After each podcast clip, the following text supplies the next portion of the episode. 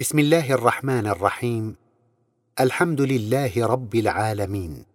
والصلاة والسلام على سيدنا محمد المبعوث رحمة للعالمين. أما بعد لازلنا نتحدث في تأويل الآيات الكريمة من مطلع سورة البقرة. بدأنا في الحلقة السابقة بشرح تأويل الآية الكريمة التالية. إن الله لا يستحي أن يضرب مثلا ما بعوضة فما فوقها فأما الذين آمنوا فيعلمون أنه الحق من ربهم ۖ واما الذين كفروا فيقولون ماذا اراد الله بهذا مثلا يضل به كثيرا ويهدي به كثيرا وما يضل به الا الفاسقين وتوقفنا عند شرح الكلمة التالية يضل به كثيرا ويهدي به كثيرا. أقول ولعل سائلا يسأل ما المراد من كلمة يضل به كثيرا؟ الواردة في الآية الكريمة التي نحن بصددها وما دام الله تعالى رحيما بعباده ولا يرضى لعباده الكفر. فكيف يضل بهذا المثل كثيرا؟ فنقول هذه النقطة الهامة كانت موضع أخذ ورد في قرون مضت وقد ضل بسبب عدم فهمها أناس كثيرون وتزندق آخرون. فأما الجبرية فقد ادعوا أن الله تعالى قدر على الإنسان الوقوع في الأعمال الخيرة والشريرة. وأن العبد مجبور في أفعاله لا قدرة له ولا إرادة ولا اختيار والثواب والعقاب جبر. وما مثل الإنسان في كونه مجبورا على الكفر والمعصية إلا كمثل الريح تهب على العشب فتقلبه يمينا وشمالا أو كالورقة تذهب بها الرياح حيث تشاء. قالوا ذلك ليتوصلوا من هذا الطريق إلى تبرير أعمالهم المنحطة والانغماس في شهواتهم الدنيئة وادعوا ألا ذنب لهم ما دام الله تعالى هو خالق الأعمال. واستندوا إلى آيات كثيرة ضلوا عن فهمها الصحيح فاستشهدوا بها خطا وفسروها تفسيرا باطلا. وأما الآخرون وهم المعتزلة. فقالوا إن الله لا يحب الشر والفساد وقد أرادوا أن ينزهوا الله تعالى عن الظلم فزعموا أن الإنسان هو خالق أعماله والرب منزه عن أن يضاف إليه شر أو ظلم وفعل وذلك هو كفر ومعصية. فالعبد عندهم مستطيع باستطاعة نفسه وأفعاله مخلوقة من جهته لا يحتاج إلى الاستطاعة من الله. وقد وضع الله تعالى فيه القوة وهو مطلق في استعمالها وهو والحالة هذه مستحق على ما يفعله ثوابا وعقابا. وأنت ترى من خلال هذين الرأيين ضلال كل من الفريقين. فالجبرية وقعوا في الضلال. إذ زعموا أن العبد مجبر على الوقوع في الشر وأنه لا حيلة له والأقدار جارية عليه فهو مكره على تنفيذ هذه الأقدار وليس له في رد ذلك قدرة ولا استطاعة ولا اختيار. وردا على الجبرية نقول لقد نفى الله تعالى ذلك نفيا قاطعا بقوله الكريم في سورة البقرة لا إكراه في الدين فلم يكره سبحانه احدا على الطاعة كما لم يكره احدا على المعصية. وقولهم هذا محض افتراء لا أساس له من الصحة. وإذا كان الإنسان كما يقول هؤلاء مجبرا على المعصية ومستحقا بالتالي على العذاب والعقاب فلا ريب أن ذلك من الله تعالى محض الظلم والجور. والله تعالى منزه عن الظلم والجور. والاعتقاد بمثل تلك الاعتقادات الفاسدة كفر وضلال. لأن الذي يسيء الظن بالله وينسب الظلم إلى الله كافر وهو لا يختلف عن إبليس في شيء إذ قال قال رب بما أغويتني لأزينن لهم في الأرض ولأغوينهم أجمعين. فقد اعترف إبليس بربه ولكنه نسب الظلم إلى الله وظن أن الله تعالى هو الذي أغواه. كما لا يختلف معتقد هذه الاعتقادات الباطلة عن المشركين في شيء. قال تعالى في سورة الأنعام سيقول الذين أشركوا لو شاء الله ما أشركنا ولا آباؤنا ولا حرمنا من شيء. فرد عليهم تعالى بقوله الكريم. كذلك كذب الذين من قبلهم حتى ذاقوا بأسنا. قل هل عندكم من علم فتخرجوه لنا؟ إن تتبعون إلا الظن وإن أنتم إلا تخرصون. وكذلك فالمعتزلة أيضا ليسوا على شيء من الصواب فيما زعموا إذ قالوا أن العبد بما وضع الله تعالى فيه من القوة قادر وخالق لأفعاله. ولا يحتاج إلى الاستطاعة والقوة من الله. وردا على هؤلاء نقول إذا كان الله تعالى قد وضع في العبد القوة وجعله قادرا على خلق أعماله فمعنى ذلك أن الله تعالى ترك القوي يعتدي على الضعيف. ثم إن الله تعالى كيف جعل في الناس قويا وضعيفا؟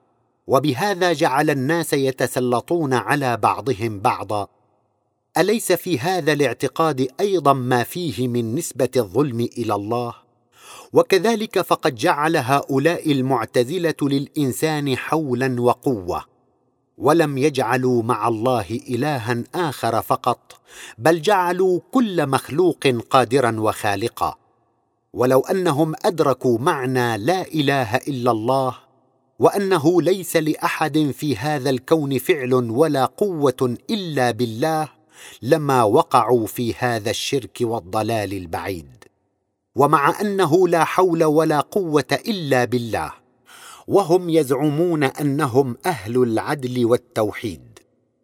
والآن وبعد أن بينا طرفا من اعتقادات أهل الضلال والانحراف الذين زاغت قلوبهم عن الحق بسبب عدم معرفتها بالله وانحرافها عن الطريق التي أرشدنا الله تعالى إليها في الوصول إلى الإيمان. نستطيع أن نورد اعتقادات أهل السنة والجماعة وأن نفصل في تلك النواحي التي أشاروا إليها تفصيلا يجعل الإنسان يفهم ما ورد في كتاب الله تعالى. بما يتوافق مع العدل الإلهي والتوحيد الصحيح. من ذلك قولهم أن العبد مخير يستطيع أن يختار ما يشاء ولهذا المعنى يستحق العقوبة أو الثواب. فمتى وجد من العبد العزم والقصد يحصل له من الله تعالى القوة والاستطاعة على الأعمال. وهكذا فأنت ترى من خلال هذا الرأي الصحيح أن العبد مطلق في اختياره غير مجبر على الوقوع في فعل من الأفعال. أما الاستطاعة والقدرة فإنما هي بيد الله تعالى وحده وأنه لا حول ولا قوة إلا بالله. ولعمري ذلك هو التوحيد الصحيح الذي تفيده حقيقة لا إله إلا الله. وقد فصل أهل السنة في هذه الناحية فقالوا أن للعبد جزءا اختياريا والحقيقة أن للعبد الحرية كلها والإطلاق في الاختيار ولكن على المستحق. ونفصل لك نحن هذا المعنى فنقول إذا وقع اختيار العبد المؤمن على القيام بعمل من أعمال البر والإحسان فلا ريب أن اختياره هذا ينفذه الله تعالى له ولكن العدالة الإلهية تقضي بأن يكون التنفيذ على شخص استحق هذا البر والإحسان. ولذلك يسوق الله تعالى المحسن للمحسن والطيب للطيب. وينال كل امرئ بمقدار ما يستحق من العطاء. وإذا وقع اختيار المعرض على القيام بعمل من أعمال الأذى والعدوان فلا ريب أن هذه الشهوة الخبيثة التي استقرت في نفسه بسبب إعراضه عن الله ودفعته إلى هذا الاختيار لا يكون تنفيذها إلا على شخص استحق بسابق ما اكتسبت يده أن يقع عليه هذا الأذى والعدوان. فيساق الظالم لنفسه للظالم لنفسه أيضا. قال تعالى في سورة الأنعام وكذلك نولي بعض الظالمين بعضا بما كانوا يكسبون. والخبيث للخبيث. ولا ينكح الزاني إلا زانية أو مشركة والزانية لا ينكحها إلا زان أو مشرك. قال تعالى في سورة النور الزاني لا ينكح إلا زانية أو مشركة والزانية والزانية لا ينكحها إلا زان أو مشرك وحرم ذلك على المؤمنين. ويولي الله الظالمين لأنفسهم بعضهم بعضا. وكل ينال أيضا بمقدار ما يستحق وينفذ لكل امرئ ما اختار على حسب ما تقره. تلك الإرادة الإلهية العليا. المسيطرة في حكمها فوق الخلائق جميعا. فلا تنفذ إلا على حسب ما تقتضيه العدالة. فتسوق المحسن للمحسن وتولي الظالم على الظالم. والله يحكم لا معقب لحكمه وهو سريع الحساب. ويؤيد ذلك ما جاء عن رسول الله صلى الله عليه وسلم في حديث شريف إذ يقول واعلم أن الأمة لو اجتمعت على أن ينفعوك بشيء لم ينفعوك إلا بشيء قد كتبه الله لك. وإن اجتمعوا على أن يضروك بشيء لم يضروك إلا بشيء قد كتبه الله عليك. فسر بالخير ليكتب لك ولا تسر بالشر لئلا يكتب القصاص عليك. ولا يظنن ظان أن هذه الكتابة كما تزعم فرقة الجبرية الكافرة كتابة قديمة أزلية. فتعالى الله أن يكتب على الإنسان شيئا لم يحرك به جارحة ولم يكن له فيه اختيار ولا إرادة. إذ لو كان الأمر كما يظنون وأن الله تعالى كتب على أناس ضرا وأذى وكتب لآخرين نفعا وخيرا لكان ذلك من الله تعالى ظلما وجورا. ولتنافى ذلك مع العدالة الإلهية تنافيا ظاهرا. فهذا الإله العلي القدير الذي كرم الإنسان وحمله في البر والبحر. ورزقه من الطيبات وفضله على كثير ممن خلق تفضيلا. هذا الإله الذي نظم هذا الكون على أبدع نظام وجعل ما فيه مسخرا للإنسان ثم أرسل له الرسل الكرام وأنزل معهم الكتاب وساق فيه من العبر والمواعظ والأمثال. ما يكون لهذا الإله أن يفعل ذلك كله؟ ويكون قد كتب على طائفة من بني الإنسان الشقاء وكتب لآخرين السعادة والهناء. وهذا ما لا يرضاه أب لأبنائه بل يبغي السعادة لهم جميعا. ولله المثل الأعلى. وكيف يكتب؟ أم كيف يفضل ويميز اناسا عن أناس؟ والخلق كلهم عيال الله وهم جميعا عباده. لا شك أن من أوتي ذرة من منطق صحيح وتفكير سليم لا يرضى بهذه المعتقدات الفاسدة بل إنما يردها لأول وهلة. وهكذا فالحديث الشريف الذي أوردناه انفا إنما يعني بتلك الكتابة ما كتبه الله على الإنسان من عمله. مما اكتسبته نفسه فكل نفس لها ما كسبت وعليها ما اكتسبت. وبناء على هذا فالحديث الشريف يبين لنا في شطره الأول أن هؤلاء الذين طهرت نفوسهم وأصبحت صالحة لفعل المعروف والإحسان هؤلاء الذين كتب الله تعالى في نفوسهم فعل الخير بسبب إقبالهم على خالقهم وصدقهم في مطلبهم. لو اجتمعوا جميعا على أن ينفعوك بشيء لم ينفعوك إلا بشيء قد كتبه الله لك. بسبب ما كسبته نفسك وما استحققته أنت بعملك الطيب. وكذلك الأمر بالنسبة لأهل الأذى والشر. ليس لهم سلطان عليك. ليسوا بمستطيعين أن يضروك ولو اجتمعوا على ذلك. إلا إذا كنت قد قمت بعمل استحققت عليه ذلك الأذى وكتب ذلك عليك من عملك. ولعمري ذلك محض التوحيد.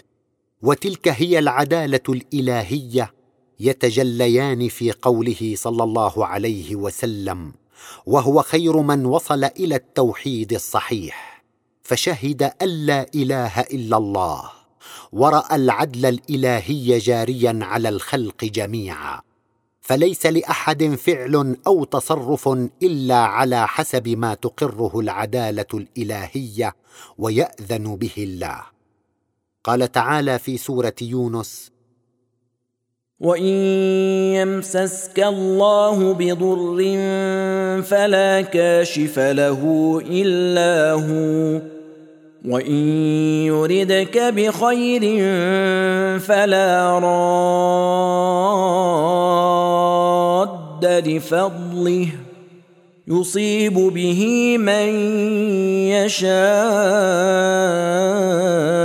من عباده وهو الغفور الرحيم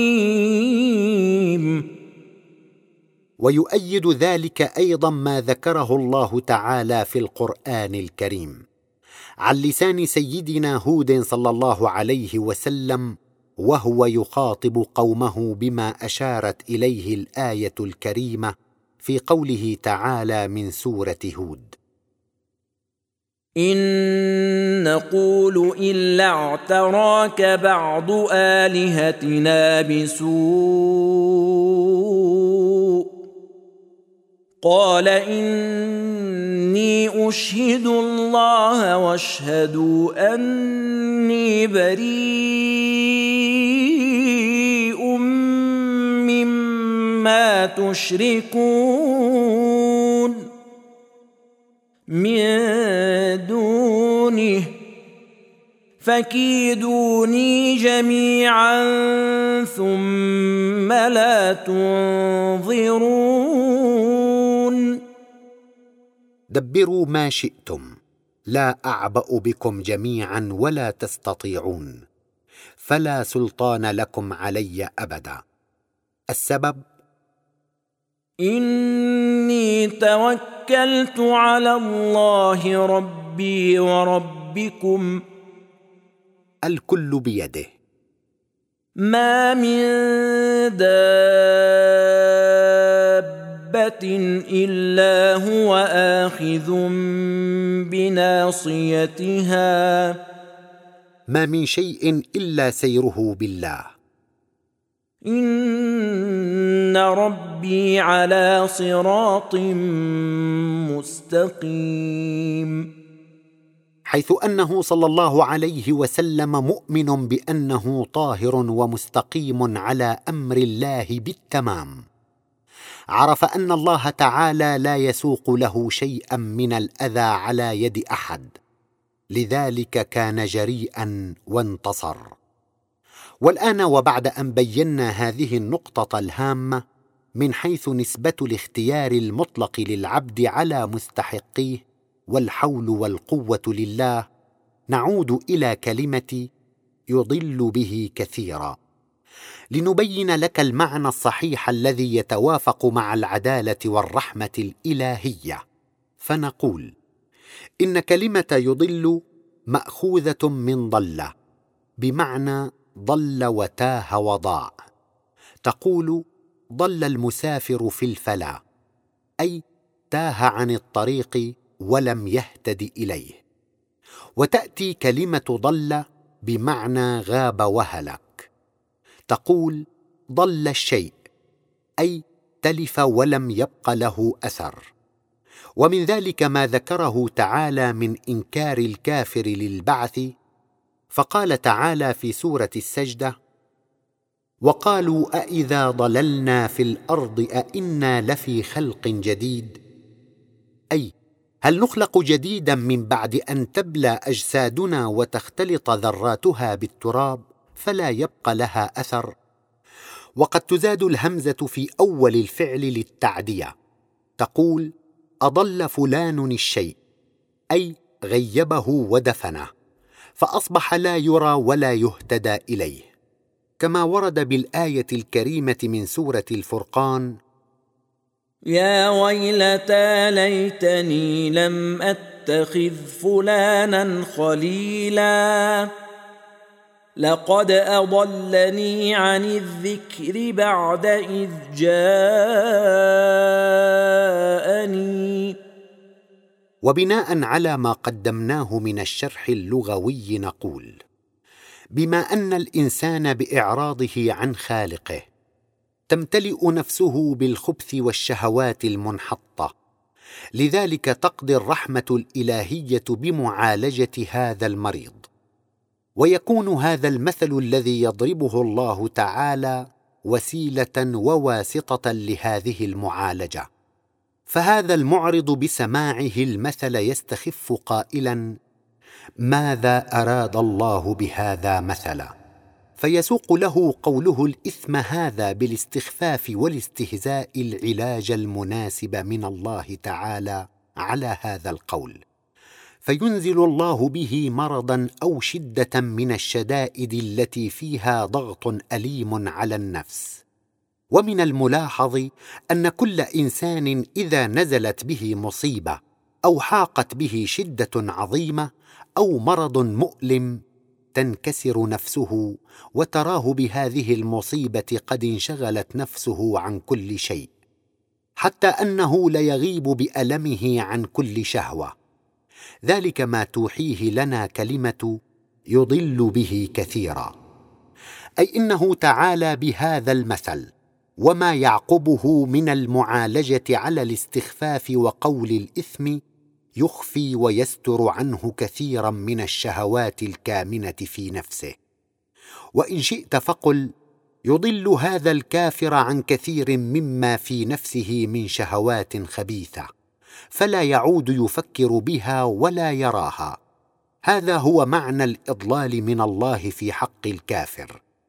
إنما تتمثل لك فيه الرحمة والرأفة الإلهية كما يتمثل لك الفضل والإحسان الإلهي.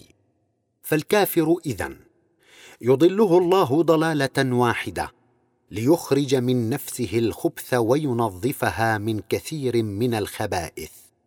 فلا يريه ما وراء عمله. وفي الحديث الشريف حبك الشيء يعمي ويصم. ويهدي به كثيرا.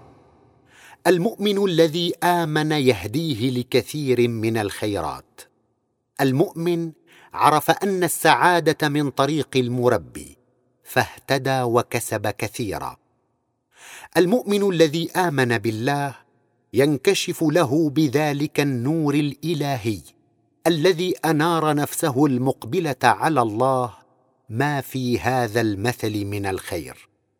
وبهذه الرؤية يزداد تقديرا لخالقه وحبا به وهذا التقدير والحب يدفعه إلى العمل الصالح الذي يزيد إقباله واستنارته وبذلك يزداد رؤية وهدى. ويرتقي من درجة إلى درجة أعلى ويزيد الله الذين اهتدوا هدى. وهكذا. فهذا المثل الذي يضربه تعالى إنما هو بآن واحد مفيد للطرفين. فهو تعالى يضل به عن نفس هذا الكافر كثيرا من الشهوات الخبيثة حينما يعالجه عن عمل خبيث سيء. فإن تاب ثم أناب إلى الحق واستسلم إليه والإسلام يجب ما قبله فإنه ينشغل عن الشهوات الأخرى بالعقاب الشديد عن ذنب واحد اقترفه ثم رجع للحق بنفسه فمحى ما فيها من شهوات منحطة وستر هذا الإنسان منها فشفاه ومحاها من نفسه ولن يراها. وذلك كما فصلنا وبينا آنفا. كما يهدي به المؤمن كثيرا ويرقيه من حال إلى حال أعلى. والحمد لله على كل حال. أما كلمة وما يضل به الا الفاسقين. فهي تبين لنا أن الله تعالى لا يحجب عن رؤية ما في المثل من الخير إلا الفاسقين. لأنه تعالى لو أراهم ما في المثل لما استخفوا ولما قالوا كلمة الإثم. ولما ساق الله تعالى لهم ذلك العلاج. وبذلك يبقى الخبث كمينا في نفوسهم. وتظل أنفسهم بذلك عرضة لازدياد المرض وتفاقم العلل. فمن خرج عن الحق امتلأت نفسه بالرذيلة. يضله عن واحدة أي عما وراءها حتى يقع ليؤدبه. فلعله يتوب وتطهر نفسه من مئات الأدران. نختم حلقتنا اليوم. آملين اللقاء بكم في الحلقة القادمة إن شاء الله. دمتم بخير. والسلام عليكم ورحمة الله وبركاته.